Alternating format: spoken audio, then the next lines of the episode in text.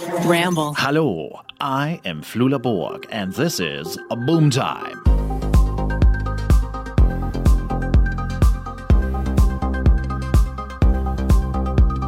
Hello, everyone. It's me, Flula Borg, with our director, Alex Simmons of Boomtime. Hello, Alex. How are you? I'm great, man. How are you doing? I'm so very great. I'm excited because today we speak with a man who is from your state, Idaho, and also can run very fast, just like me in the third grade. Were you an especially fast third grader in Germany? I had a sport. Yeah, so like a sport. What you say, growth sport? Yeah. Yeah, I had this in third grade two, very slow. Grade three, super fast. Grade four, average. What was your event? Uh, just uh, sprinting to the snack uh, snack shack. yeah, yeah. When to get what snack? What was your go- what was your gold medal of snacks? The, Ger- the Americans called it seaweed gummies, which is uh, gummies that are shaped like a tapeworm. But uh, oh no, sorry, that sounds terrible. Uh, you know, like you like have tapes that you roll up, but it's gummy Gummibärchen, gummy bear, gummy bear tape, and it is having a, a sour sugar on it. And you would sprint to that? so fast. And what is crazy is no one liked this uh, tapeworm uh, Gummibär. Everybody I liked. can't imagine why. Well, everybody liked the Schlüm- the Schlümpfen. Of course. Which are Smurfs, and they had Smurfy shaped gummies. And if you ate those, you can just smell the cavities arriving. So I was like, I don't want Papa Smurf in my mouth. I want some tapeworm. So I would sprint to this. So today we're talking to Nick Symmonds, six-time national champion in the 800 meters, Stop the presses. two-time Olympian. He fit, finished fifth at the 2012 London Olympics, where he ran his personal best. He ran twice around the track just to to make it break it down in easy sense. In, Which is weird because everyone else only ran once around the track. right, and he still did it in a minute 42.95 seconds. You are the of in the world of humans. You are the fifth most fast person around the track. That is Right. a crazy thing to me. And on top of all that, he's from my home state of Idaho, and he went to my tiny, tiny school in Oregon, Willamette University. And so, just Nick essentially came out of nowhere um, to become a world class athlete. And so, it'll be fun to talk to him about um, how that happened, what it's like to be an underdog. And uh, I think uh, one of the cool things that he can talk about is how do you train your entire life for the Olympics, and then you've got all this pressure on you. It's the most important thing you've ever done, and it all comes down to a minute and 40 seconds. And how do you then relax and just let your take, training take over and, and not freak out? Because that's what I would do. Would you oh. freak out if you were in the Olympics? I would freak out so hard. I would stare at all of the flags and I would like, oh, these are nice. Nice jersey. What is your shoe? So, and then bang goes the gun and I'm still staring at socks. I want to tell you something, Alex. Yes, all of this is true. Yes. But Nick has many facets. Facets? How do you say it? Facets. Yeah, just like a diamond. He is not just a man who runs fast, he's also participated, and we will speak about this, something called the Beer Mile. I'm very excited to speak with Nick about this. Let's not spoil, but I just want to do a little tease, a little sprinkle tease. Yeah, we won't spoil it, but Nick is also a world class beer miler, Yes. which you'll hear all about. Now, before we begin, Alex, I think we have some things to introduce. I'm going to give you the word of the day. And, Oh, I like it. And you're going, I don't even know who said that. It's the, You did just now. well, I was pretending like I didn't. That's okay. So, anyways, it's the word of the day. Okay. Why are you saying it like this? Uh, I'm not saying it. It's a very professional announcer who's saying it. oh, wow. Cool. I'm the announcer, and I'm saying the word of the day. Alex, it's just you. It's not me. Okay. uh, Okay. Steve, go ahead and you can say that again. Oh, so today's word of the day, Flula, Who's Steve? is That's my coffee name, Steve. do you, Flula, do you want to hear the word of the day Very or not? creepy. Your face changes when you say this voice. Your face is a metamorphing. You look like like Richard Dean Anderson. You're looking at Steve, the announcer. I'm over here. Steve's over here. So I, I'm not sure if you can understand the difference. You're just holding up your hands and So pointing. today's to, okay. So today's word of the day is Yeah, gallop. gallop. Gallop. I must say this. You must say this word as many times as possible okay, I'm going to. naturally in conversation. oh, easy, easy, breezy, beautiful. It's running related, so I thought it wouldn't be that difficult. But let's Oh, see yeah. let's see what happens. I agree with this. Should we bring on Nick Symmonds coming all the way from Eugene, Oregon, which is Tracktown, USA. Oh, I like it. Tracktown. It's the mecca of track in America. That's Oh. where Nick lives and runs his company, and that's where he's calling in from. And uh, let's talk to him, right? I like it. let's dial him in now. Ding bang boop bop boop boop. That's the sound of A phone. It was like a German modem in That was. 1997. That's a 1992 56k modem uh, manufactured in Düsseldorf. Boom time, Nick Symmonds. Boom time, Nick Symmonds. And Alex Simmons as well. This is the first time I've spoken with two Simmonses at the same time. I'm very confused. It's like when the Ghostbusters are crossing streams. Is this allowed? That's awesome. It's allowed. Oh, good. Okay, perfect. Alex, say hello as well. Yeah, Nick, uh, it's great to meet you. And uh, I've been a fan of your work for a long time, especially since we were both from Idaho. We both went to tiny, tiny Willamette University. And we Oh, both, yeah. We both have the same name, even though they're spelled differently. There you go. Which high school did you go to? I went to Moscow High School in Oh northern yeah, Idaho. Yeah. All right. How'd you like your time at Willamette? Um, yeah, it, it, to be honest, I, it was so small that I always kind of wondered what it would have been like to go to a bigger school. I feel the exact same way. I loved my freshman year, and then I really disliked sophomore through senior year. Ouch, that's a 25% batting average, Nick. I, I feel sad not, for it's you. not great. I should have transferred. Oh no. Well, so Nick, I have a question for you.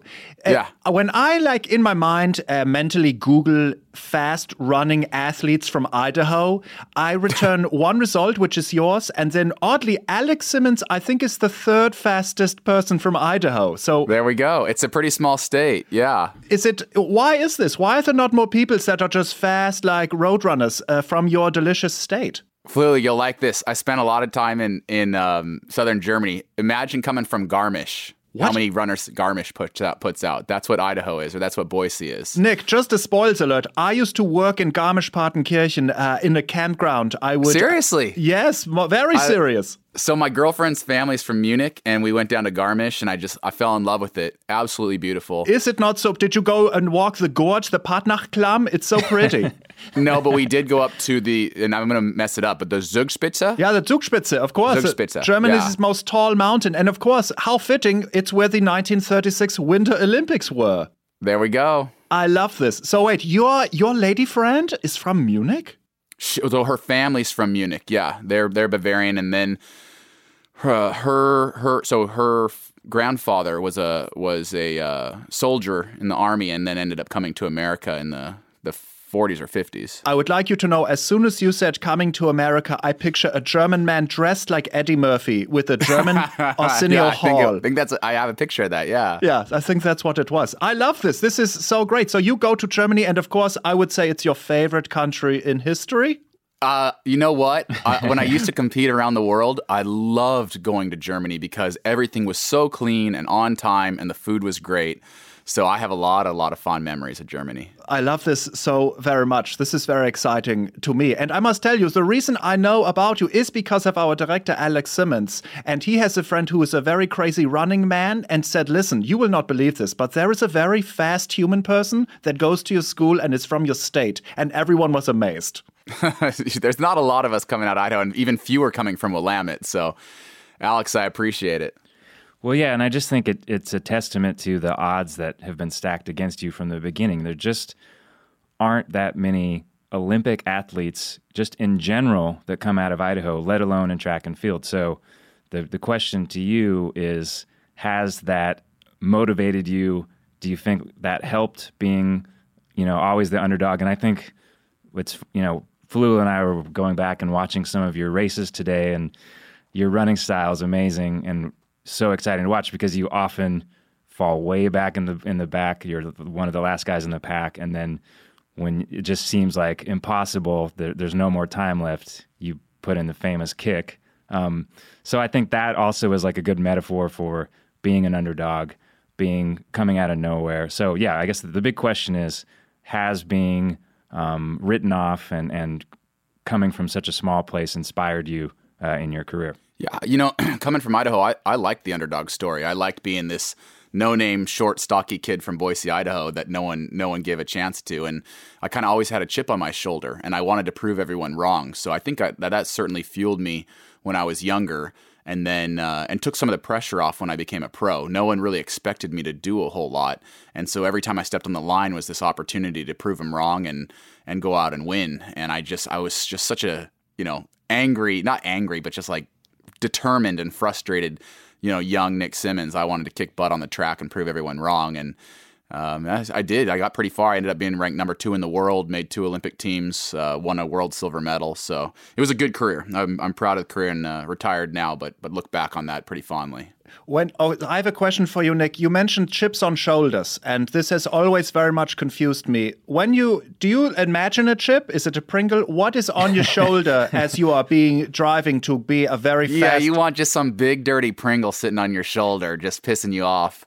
I was just, uh, you know, I just I had I had a coach in college I didn't like that much, and I had uh, I had all these people back in Boise that didn't believe in me. A lot of college coaches that said, you know, I'd be lucky to walk onto their team. So for me, that chip, that chip on my shoulder was just me trying to prove everybody that they were wrong about me. And uh, you know, running and professional athletics in general is very ego driven, and I was really trying to feed my ego back then. And, and running fast allowed me to do that. I love this very much. Uh, so, Nick, you your speciality was the 800 meters. Is this correct? correct. And so, Yeah, yeah. and this is is this is two laps around uh, the normal tracky place. Is this correct? Yeah? Flula, you actually know what a meter is. Here in America, we, we talk yards, so it's close to 880 yards. It's about half a mile. Ah, yes. I prefer. I would just tell you, I prefer meters because I like being able to move decimal points and saying Yeah. cool things like centimeter, decimeter, hectometer. These are fun. when they all work they all work together i think it's three countries in the world that don't use uh, that don't use metric and it's like myanmar uh, liberia and the united states Listen, Nick, that's good company. Let's be honest. it's great company yeah, Yeah. absolutely Uh, so I must tell you a very uh, strange thing. So your your discipline, the 800 meters. My father was at the 1972 Olympics in Munich, in Munich. Yeah. Uh, and he, you know, he went to see some Mark Spitz swimmy times, and he also told me about a very crazy run that is your discipline. And as a child, I had, there was footage of this, and you know this, I imagine. Dave Wottle, do you know? Of course. We watched this again, man. Nick, it is insanity. This man with a dorky hat. Um, he does have a dorky hat can you tell us a little bit about this because he's also in your discipline? Well, and he runs he runs like I do, you know, a kind of a, a short, shorter, stocky white guy that waddles around the track, and his name's Dave Wottle, so that's appropriate. It's perfect. But he wore this dorky hat, and in the race, you know, he was he he run really even even splits, and in the race, he's so far in last place that the announcers actually actually say, "Uh oh, it looks like Dave Wottle's injured." And and he come he's out outside of the shot. You can't even see him. And then in the second lap, he just keeps going and, and turns on these the afterburners, and he ends up out kicking every single person and winning the Olympic gold medal. This is at, after the announcers said they thought he was injured.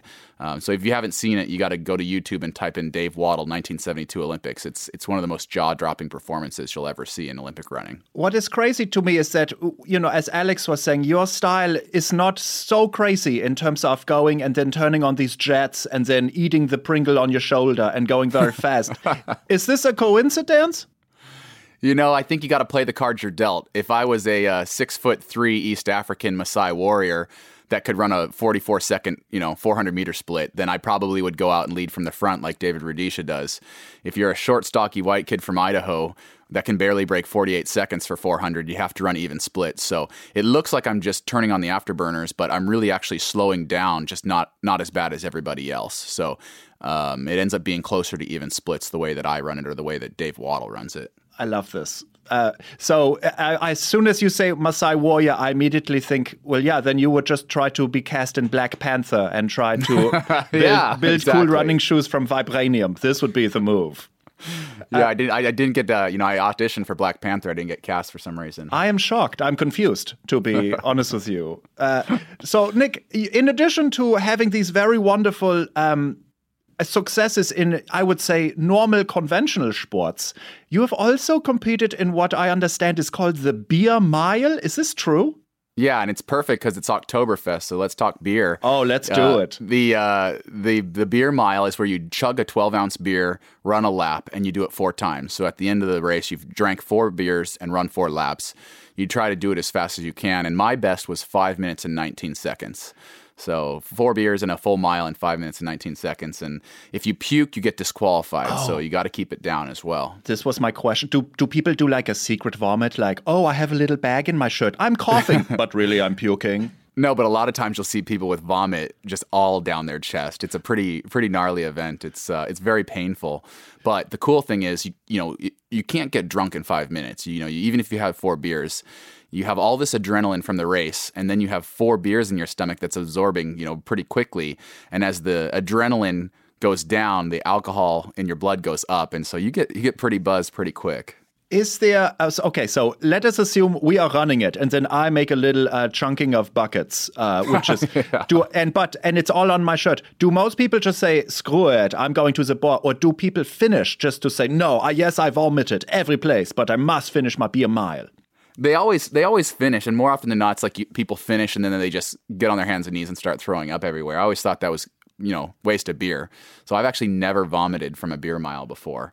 Um, but you'll see a lot of people that just finish and they have vomit all over them, and and it's not pretty. Well, yeah, but what's what's crazy though is the beer mile has actually become a thing. For a long time, it was just something that runners or like frat guys, I would say, just kind of did as a, a gag or a dare.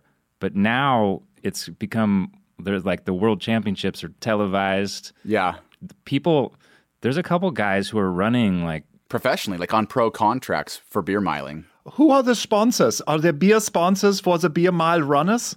Yeah, usually you'll get you know a gear sponsor. Like I know Brooks gave out a contract or two, and I think Adidas did as well, or or Under Armour did. But um, then sometimes beer beer companies will sponsor an event too. So like I, I did that World Championships of beer miling down in Austin for FloTrack, and they had a beer company sponsor the event that had made kind of like an IPA. It was very hoppy beer that didn't go down real well. Oh my pretty- God, pretty that rough. sounds like yeah, it's not what you want to torture. chug.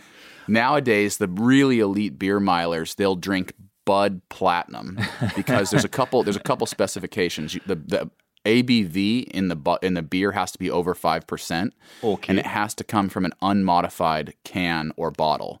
So Bud Platinum at I think it's 5.0 in a bottle is the way to drink the beer the fastest. I think if you tip it just right, you can get that beer out in about five seconds. Right, because because you you not only have to be able to run fast, you Yeah. have to be able to chug, Chug a beer fast. very fast. Uh, I mean, honestly, you have to be a great runner, no doubt about that. But the what separates the great runners into great beer milers is who can drink the beers the fastest. So if you're a guy that can drink, you know, each one of your beers in five to eight seconds, so you're going to set yourself apart. I mean, I'm a 356 miler, and I get my butt kicked by people who can just outdrink me, you know, and, and drink drink their beers a lot quicker. Even though I'm the better miler on paper, most of the difference comes from from being able to chug the beer. So wait, Nick, uh, how uh, do people say, "Hey, you spilled some of your liquid beers, you're disqualified"? How do they know that you have consumed enough of the delicious liquids? Good question. You should be writing the rules for these things. So Listen, I'm German, you're I can't done- help it. once you're done, they take all of your beers and they pour it into a shot glass. And if anything's left over um, that goes into that shot glass, if it overfills the shot glass, you get disqualified. So um, they Oh. are definitely monitoring to make sure you you drank in your beers. Do you go beers, uh, bottles, or cans? I, I like cans personally, but bottles have been proven to be uh, to be able to pour out faster if you hit the angle just right. But I think we should get some mosses lined up at Oktoberfest and do it with four mosses and see if anyone can can survive. Oh, I can tell you right now, I, I smell lots of hospital visits. Absolutely. Even without even without the beer mile, a lot of people at Oktoberfest are finding their way to the hospital. I'm actually going to a little town called Leavenworth, Washington. That's like a little Bavarian village for an Oktoberfest party next weekend. Will you be running the beer kilometer in this case, since it's It German? probably should be, but no, I think I'm just going to sit down and drink beer from about eight in the morning until eight p.m. I love this as a as an exercise. It's good it's good practice. Absolutely, you're invited, Flula, if you want to join me. Nick, thank you very much. I have a, a I have real lederhosen and also I have lederhosen that are actually swimmy trunks. Oh, really? Of nice. course. Yeah, that Nice. way you can just make a pee pee if you need to, and people's like, oh, why They is don't even notice? They don't know. And you can't you- you, can't actually see, but he's wearing them right now. Yes. Oh, good, good, good. Just in case, right? You, n- it's right. You never know. Ne- People Flula, don't. I got I got the legit lederhosen from from a, a shop in in uh, in um, Munich. Oh, so, this is the only place. And let me tell you, this was not cheap, correct? no, it was like three hundred bucks, and it's made from a dead deer, and it looks awesome. So I, I thought it was what I needed to do. Well, I will tell you, I'm relieved that the deer was dead. What's yeah, at least the deer was dead, or Yes. it's goat or deer, I can't remember, but you know, it. Uh, I definitely I like it. You know, my girlfriend, she's she's a beautiful. Uh, woman from from southern Bavaria, and she wears her dirndl, and she looks so good. So I figured I had to dress up and look the part. you have to do it. Listen, if there's a cagney, someone needs to be lazy. So I'm very glad you're doing this. Uh, side note, I love that you're wearing Lederhosen. Do you get it? Yeah, Lee Deerhosen, exactly. Sorry, I'm so sorry. My father would love the joke and then unsubscribe from Boom Time immediately. So, Nick, are you retired from the beer mile then as well?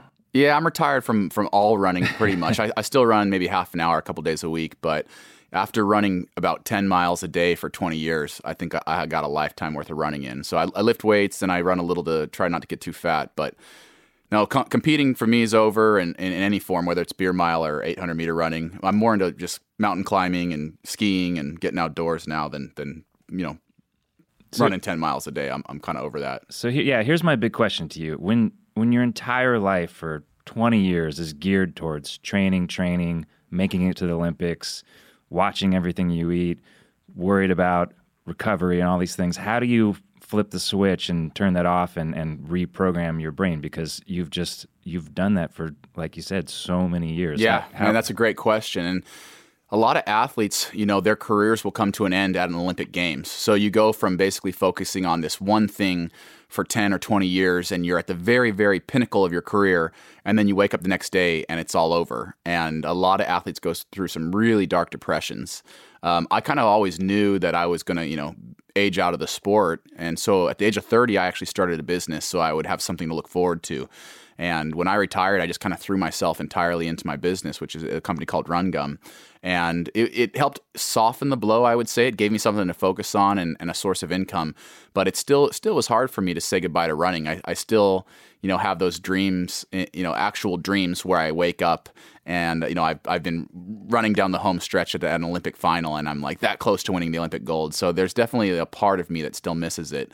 But uh, you know, I, I, think life kind of pushes you down the stream, and you just have to go with it. So I was grateful to, to run professionally for 12 years, but you know, I'm, I'm looking forward to doing some other things now. It's funny you mentioned dreams because I last played baseball like competitively in college, which was a long time ago for me, and I still have anxiety dreams about baseball. Oh yeah, and it's just something that I think, unfortunately, I'm probably going to have the rest of my life because it was such a big part of my thought process for so many years. So you know, I think it's interesting. you will probably likely have those sort of dreams and that sort of thing forever, forever. Yeah. But you have to find ways to kind of deal with it. And Flula, I, I, you know, probably has. I identify with that, man. Yeah. I, I definitely still have the anxiety dreams where I sleep through the the, the race, right. or I get too drunk the night before and have a horrible race. So those can be problems. Or, or you're running the beer mile and you don't get drunk enough.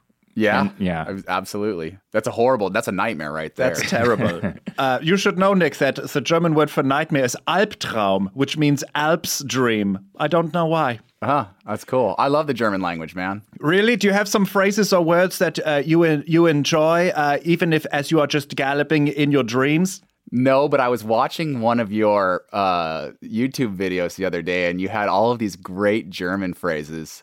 Um, one was called what was it? A hey smile. Oh when, yeah. When an American's being fake to you, or someone oh, yes. being fake and just smiling at you. What was that one again? Yeah. So it's uh, it's scheißfreundlich, uh, which yeah. means poop friendly. and poop friendly. I love that. It is. I love that. I when when as a child I would go to America and in the South, you know, sometimes people are very nice, but sometimes they are having terrible days, but still with a big big smile or asking me, "Oh, how are you? I feel great. Would you like some tea?" But they really just want to poo poo in your face. You know what I mean? Oh yeah, absolutely. I know exactly what you mean. So Nick, your challenge is next time you're with your girlfriend's uh, family, you have to use scheiß freundlich in a conversation without them realizing that you're doing and they'll know exactly what i'm talking yeah. about. oh they will know. Yes absolutely. Oh nick so speaking of dreams i had a follow-up. Uh, so when in my dreams when i am running i'm running as if i'm wearing like galoshes in a mud pile and yeah. i'm very slow. But as a man who is and was very fast in your dreams are you like super fast? How does it work for you in your dreams sometimes you have a nightmare where you're in a race and you have like cement boots and that that's one of those anxiety dreams. Is that when um, you're some, working with john gotti? Like how yeah exactly exactly. Yeah. And then sometimes you have the dreams where you're just like floating along and those are the ones that make you miss it. But i actually have the anxiety dreams more than the uh, more than the fun ones so. oh no yeah. okay, so we are we are very similarity in this way, at least. I think a lot of ex athletes are. You know, there's a especially when you get to that level, man. It's just there's so much pressure. You know, when you step on the starting line of an Olympic final, there's a million dollars or more on the line there. So you, you just it's hard it's hard to wrap your mind around just how do or die that moment is. And they, they fire the gun. And in my event, you have about a minute and 40 some seconds to, to get it done. And if it doesn't turn out the way you want, you have to wait four more years for another shot at it. Yeah, that is crazy to me. I cannot imagine this pressures of having to, oh, like, oh, there's one time I've got to be really good. You know, other Yeah. sports, like, oh, I can miss a three pointer 10 times. No, this is like one time, No. no, false starting, perfect running times. You just have to gallop as quickly as possible and as effectively in this one Exactly. time. That is Exactly. Crazy. tough. Uh, yeah, actually, I would love to hear your thought process on that um, because you train for the Olympics example, you know, for example, for four years or for your whole life, and you're building to this moment, building to this moment, doing everything perfectly. There's so much pressure on you. You get to the race, but then you also, I imagine, have to be relaxed. Like you have to find a way to be sort of zen about it all. How, you know, how do you how do you manage both things? Being prepared, Yeah. you know. you know, I, I, I can't speak for every athlete, but for me personally, I worked with a sports psychologist named Jeff Troesch, who's uh, out of San Luis Obispo area. And we worked for almost a decade. And a lot of it was just what you say, just dealing with the, the monumental pressure that comes from a moment like that. And a lot of what we tried to do is just remind ourselves hey, this track is 400 meters around like every other track. And I've spent a heck of a lot of time on them. That nine times out of 10, on the bigger stage, I actually perform better. So a lot of it's just reminding yourself that the body, if you shut your mind off, the body's going to do what it what it naturally does. And I remember um, I took this this little nugget of wisdom from a guy named Kelly Sullivan, who's the one that recruited me to Willamette. And he said, for some reason, when you get to the big stage, the cream rises to the top. You know, the athletes that handle the pressure, they don't on, they don't only perform you know, well in that situation. They actually perform much better because of the pressure. And once I embraced that thought that the pressure was going to help me perform even better than if I didn't have it, you know, then the nerves became like uh, something I looked forward to, like it was going to give me superhuman powers. And so when I got to that Olympic final in 2012, I was as nervous as I'd ever been, but instead of being anxious and frustrated over the nerves, I just tried to calm myself down and remind myself if I channel that energy, I'll do something bigger than I've ever done before. And I did. I actually ran almost a full second faster than I ever had in that Olympic final. Um, and that's just, you know, a lot of, of channeling that energy and using the, the power of the brain to, uh, to rise to the occasion. So that's still to date the fastest I ever ran was in the Olympic final in 2012. That's very sassy, and I'm incredibly jealous of you, Nick Symmonds. Let me just say it. you know, it was a great life. It was it was wonderful, and I think probably aside from the, the coolness of getting to run in an Olympic final, I got to visit 30 countries. You know, in my 20s, and and all the travel was paid for. You know, Nike, uh, my my sponsor originally, and then Brooks Running, and the meet directors picked up all my tickets, so I, I'd get free airfare and free hotel and free food. So I got to see a lot of the world, and I, and as I look back on my career most of my great memories don't come from running. They come from hanging out with my friends uh, in foreign cities. So I felt like I was, and runners don't get paid real well, but when you add in all of that travel I got, I was living like a millionaire playboy, bouncing around from Berlin to Monaco to Ayo. London, you know, Yeah. over to Asia. So it was a it was a pretty kick ass way to spend your twenties. Well, Nick, I have a very personal question for you then. Uh, Because Yeah. of all this traveling, how thick is your passport? Oh, how thick is my passport? Yeah, yeah, Man, you it is don't have so to say. thick. It's like the thickest one you'll ever see. Yeah. Because you can add pages. Is that oh what you're man, I've referring added to? so many pages. Yeah. I got the stamps from around the world. Yeah, I like this. oh boy, you heard it here first, ladies. Nick's got a thick passport. Um, speak, sp- speaking of, you know, life, um, there was a Gallup poll that was taken and it voted you the Brad Pitt of running. Can you expand on this, please? Yeah, you know, when like I said, in track and field, it's it's we kind of pop up in the spotlight once every four years, and then everyone forgets about about the runners until the next Olympics. So you kind of got to do something to cement yourself in, in people's minds and differentiate yourself. And I actually hired a publicist based out of Beverly Hills. And you guys know the fast talking LA publicists down there. They come up with some really creative taglines. And so he dubbed me the Brad Pitt of track and field. And that kind of stuck with some people. And I think this so you know, I, I don't know. I, I don't think it's accurate, and certainly I'm flattered by the comparison. But um, this guy was great. His name's Hal Lifson. He lives down in Beverly Hills, and and he was hugely helpful in me building my brand and building my career in my 20s. this was around the same time. I think you famously went on a date with Paris Hilton.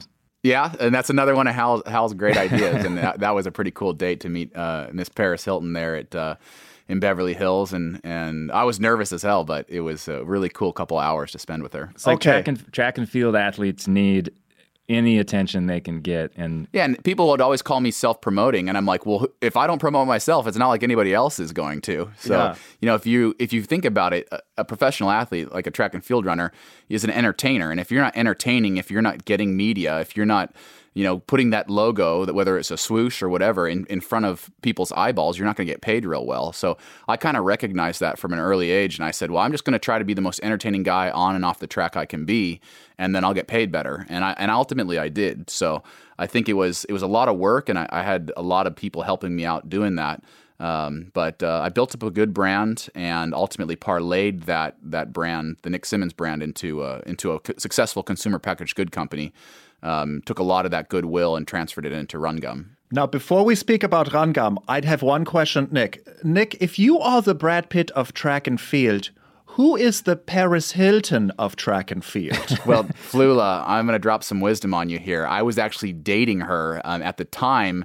A girl by the name of Maggie Vessey, um, beautiful, beautiful blonde 800 meter runner, and some people had compared her to the Paris Hilton of track and field, and we were dating, so you know that's uh, that was kind of awkward when we broke up, and I went on a date with Paris Hilton. Ew, that is weird. Yeah, you Yeah. should you should not date the Paris Hilton of another industry. I think you have to one Paris Hilton at a time. No, Nick. man, that's that's my type. I only date the Paris Hilton of that industry. And I oh, just bounce okay. around from industry to industry. well, I, I once dated the Anthony Hopkins of electric engineering. Just so you know. isn't that you? Yeah, it's me. I dated myself. That's uh, awesome. Wait, Nick, so you are the founder of something called Run Gum. And what Yeah. I love about this, I'm assuming that it has everything to do with runs and gums. But please tell me it's actually about uh, squirt guns that children use in Portugal. That is a really interesting direction that you took that. Um, no, so Run Gum, I was I was getting all these energy drinks were sending me their products. you know, as as you're an Olympian, they're all trying to get their products in front of people, and so I'm trying all these different energy drinks, and I loved the way they made me feel. Like I got all this energy and focus. But then you've got this like 16 ounce liquid sloshing around in your stomach while you're trying to compete or, or, or train. And I thought, well, that's the last thing I want. I'm not thirsty. I literally just want the stimulants out of it. So I kind of I, I studied biochemistry at Willamette. I knew I could isolate those stimulants and then tried to find the best way to, to deliver them to the human system. And uh, I thought chewing gum would be great because then you can use sublingual absorption to get these stimulants really fast. So, kind of the way that Nicorette uses chewing gum to deliver nicotine to the system immediately, we use chewing gum to deliver caffeine, taurine, and B vitamins to the system. So, chemically very similar to an energy drink, but you get all of those stimulants immediately into the bloodstream through sublingual absorption. Nick, and you- it just you- lights you up like a truck. If you say sublingual absorption one more time, I'm going to have to use the bathroom. That was. I, I have to tell you, what I love is that you are combining these skills with your product. It reminds me of a legal, happy, and exciting version of Walter White from Breaking Bad. You know what? It's so funny. I was just thinking, like, so when I travel now, I've got you know tubs and tubs of this energy gum, and it and it's all in like unmarked canisters, and I'm like, this looks exactly like a like a compressed Yeah. cocaine tablet. Or Is it, something. is it So- blue? Is the color of it blue? And Yeah, that blue meth. Yes. Um, Exactly. Can I be? may I please be your German Jesse Pinkman? My German Jesse Pinkman. Is that acceptable? It's sorry, I just watched Breaking Bad, the whole series once more, and that was his uh, dorky partner. That was Aaron yeah. Paul's. Uh, you know, he's from he's from Boise. There you go. what? Yeah, another Idaho connection. Oh man, All roads lead back to Boise. I love this very much. Um, okay, Nick. So a couple more things before we let you go. One thing that we like to do here on Boom Time is play a quick game of name that tune.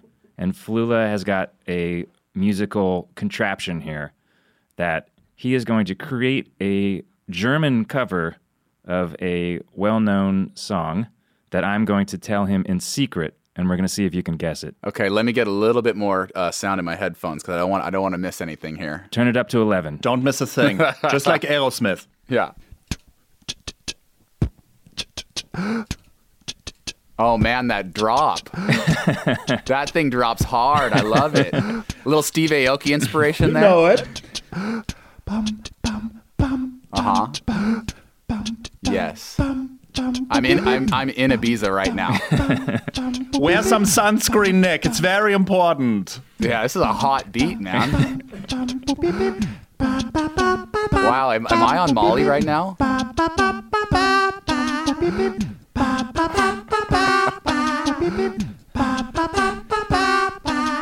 Nick, imagine.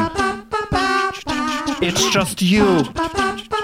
And four other Caucasian men, probably, based on the film. Jogging shirtless. Slowly. In the south. Oh my god. This is a party. Yeah. Nick, did that help you? There's really no words to this song. It's just a very strange loopy song that's disturbing but related to your profession. Absolutely. I love it. Let me let me interject here. Quick interjection. I told Flula which song to play, and I don't necessarily recognize it. Hmm, interesting. So it was a it was a very Flula version. Shall I do a more normal version? Yeah, do a more straight across version.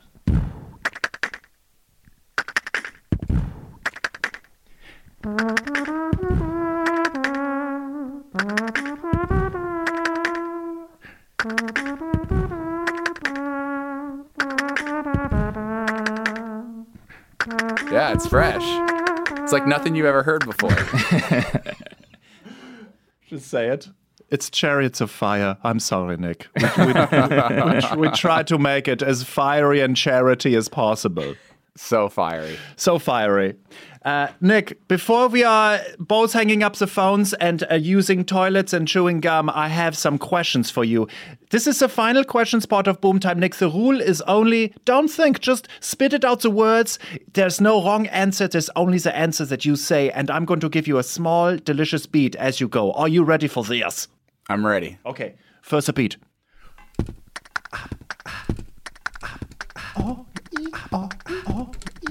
Nick Symmonds. Name a movie you did enjoy as a child. Bambi. The first one or the third one? There's multiple Bambis? I have no idea. I just wanted to know. Nick, what is your favorite style of yogurt? Yogurt? Yes. I like the Greek yogurt. Oh, me as well. Ibiza. Wrong country, sorry. Nick, what is your least favorite color of all time? Least favorite color? Yes. Brown. Oh, yeah, Duty. I agree. Big duty. Oh, big, Big duty. duty. No, big duty. No, we don't do it. Nick, if you had to live the rest of your life as a species of pooch, what would you choose? I select poodles because they don't shed. Shoot, man, that's tough. Um, Rhodesian Ridgeback. Oh, They fight under- lions. They're, Yeah. they're really good looking dogs. Is that the new Chevrolet automobile? Yeah, the Rhodesian Ridgeback. Doesn't it sound like the 2019 Rhodesian Ridgeback? Now with the, Yuk- Hemi. the Yukon, now called the Rhodesian Ridgeback. Exactly. Nick Symmonds, do you prefer or? Honestly, the first one, I thought that was nice. I agree with you. I go every time. Nick, what quality do you most admire in the Seinfeld television series? I love George Costanza because he's always running around and screaming strange words. Yeah, I think George is definitely the best character. I Um, agree. And I liked what was the the follow up? The guy that was based on um, Curb Your Enthusiasm. Oh, Larry David. Yeah, he's amazing. I agree with this. Nick Symmonds, who is your favorite Idaho athlete of all the times? Picabo Street. Stop the phones. Picabo. Alex, you remember Picabo? Oh yeah, legend. Ski- Legend. Nasty Yeah. skier, just nasty in all the slopes. oh yeah. What I love is that it was pronounced peekaboo, but if you look at it like in the words, it's peekaboo. Peekaboo. Peekaboo, exactly. Nick Symmonds, a final question. What desert tastes better to you than Mojave? Ooh, wow, that's a tough one. Um, the Gobi just sounds Gobi. nice, right? That Gobi desert just so juicy. I just want some gobi berries all over my Greek yogurt. Exactly. That's Little how I Gobi feel. berries in your go in your dessert. Oh, I love this. Nick Symmonds, thank you so very much and for being a guest on Boomtime with us. Flula, you're the man. I love Pitch Perfect too. Oh, me too. Why did you say that? That's so random. Das Sound Machine Oh. made the whole movie. oh, hello. We, you know, they should, we should, they should have won. It's very clear. Speak- Oh, yeah, of course. It's like the 1972 men's basketball team. Seriously, Yeah, you- Russia? Really? you guys brought it. I love that. I very much appreciate this. Nick Symmonds, have a very nice day. Please say hello to all the humans. And also, I want to say, make sure to listen to Nick's own podcast. It's called Run the Day, which you started recently. And Yeah, uh, we did. Thanks for thanks for plugging that. It's fun. We get a lot of you know celebrities and and CEOs and and Olympians that come on the podcast. I've ne- you know as as a pro athlete, I pretty much just got my workout and then laid around all day. And I as a now working American, I'm just astounded at how hard Americans work. So on Run the Day, we interview busy Americans and see how they're get they're getting so much accomplished in just you know 16 waking hours. Um, and it's a lot of life hacks and, and just how successful people become successful. So, Run the Day with Nick Symmonds, You can find it on uh, iTunes and Stitcher and wherever you get your podcasts. So grab some run gum, chug a beer, run a beer mile, and Yeah, pop listen in to your the earbuds. podcast. Yeah. Yeah, it's a good lifestyle, right? I love this very much. Dude, thank you so much for doing this. Uh, uh, it's been uh, fun to finally get to uh, to chat with you, and uh, kudos to your amazing career and the next step. Uh, in- excited to hear more of what you're up to. So thanks Thank you, again. guys. And Alex, I got one last question for you. Do you still have a 208 number? No, I uh, I lost it a long time ago. Oh, that's sad, man. I'm still am rocking the 208. You know, it's funny when I when I moved to LA, I was convinced that uh, it would hurt me in my career if I was seen as like a guy from Idaho. So Who's I- this hick with the 208 number calling me? Exactly. So, but in in hindsight, I, I I really wish I still had the 208 and the famous potatoes license plate. But Oh, yeah. But- well, you can get the tattoo instead. I Well, I will tell you. back piece. Well, Nick, I will tell you, he has a two on the left side of his cheek and eight on the other, and then when he makes an O face, Oh. he's just representing Idaho so hard. I love it. Thank you very much, Nick. Have a very nice, delicious day in Oregon. All right, guys. Thanks for your time. you Thanks, as well. Nick. Thanks. Later. Bye bye. Jogging, jogging, jogging, run. Jogging, jogging, jogging, run. Sprint. Oh, wow, what another delicious episode of Boom Time. Alex Simmons, how was it to speak with another Simmons? it was it was excellent. There's not that many Simmons from Idaho, even though we spell our names differently. It's a small club. What's a persimmon? That's a fruit. Oh, I thought it was like a mathematical equation of like how many Simmons in Idaho? Well, there's five persimmons. It is also that now, I guess. Cool. Update us, Wikipedia. Have you? Uh, the persimmons is a delicious fruit. It's a fruit? Persimmon. Is it? Oh, It's delicious. I think it's an underrated fruit. are you saying this because your name is inside it? Like Yeah. if there was like a flula fruit, I would be like, that's really delicious. The flula fruit. Yeah, I'm definitely partial, but it's. I also will stand by my statement that it's a delicious fruit. Okay, stand there. Um, great to talk to Nick. Uh, appreciated him calling in, and uh, when, I mean, you don't get a chance to talk to Olympic athletes very often. You don't get a chance to speak to the Brad Pitt of anything very often. Not so very to often. speak with the Brad Pitt of track and field is a big deal. I agree. How did I do with my gallops? You did pretty well. How many did he get? He had three. Uh, he had. Th- okay, so there's there's a little debate about this Okay, because you had three, okay. but the third one was a different word. It was a homonym. Kr- Kristen, uh, producer Acevedo Kristen, Mm-hmm. tell, tell what happened. So the third gallop Yeah. was a Gallup poll, Oh, I like it. spelled G A L L U P. Yeah. Okay. Galloping, Yeah. like the verb, G A L L O P. Did someone spell it when they said, "Hey, Flula, you need to say gallop"? Was there like a spelling bee champion here? Steve, the announcer's back. Oh God, Steve. Do you really hate Steve announcer? Steve that? is- no, Steve. it- I, I just did that, and Flula made the face as though I had just grabbed a baseball bat and hit him in the crotch. It's like it- You- you- you you had a vile response You- to it- me doing that voice. It really, honestly, it bothers you that much. Your whole body looks like you're going to like make out with the microphone, and you start like a weird like shimmy towards the mic as you say it, and so it's a little creepy. I'm sorry. okay, Steve's leaving now. No, leave, Steve. No, no, he's leaving. Stay, Steve. Uh, That's not leave, That's him. That's him leaving on a horse. He galloped, He galloped away. away. Oh, nice. I see a callback. I got it. There's Um, four. I think that I am going to not only allow the third Huh. use, but celebrate the third use for its creativity. Thank you. And I think in future episodes, feel free to use homonyms to hominize Oh, uh, as much as you like. I like that. Just like I like my yogurt. Harmonized. Greek. Oh. What? Greek, yes. Um, did and did we have any footnotes in addition Oh. to the questionable use of gallop? I had one footnote, Oh, single. which is something that you actually taught me, Flula. Oh, what is it? I told you? Yes. Oh, what did I say? So Nick Symmonds was talking about Oktoberfest. Yes. Mm. And how it's presently Oktoberfest in October. Yeah. This is confusing. Shall I?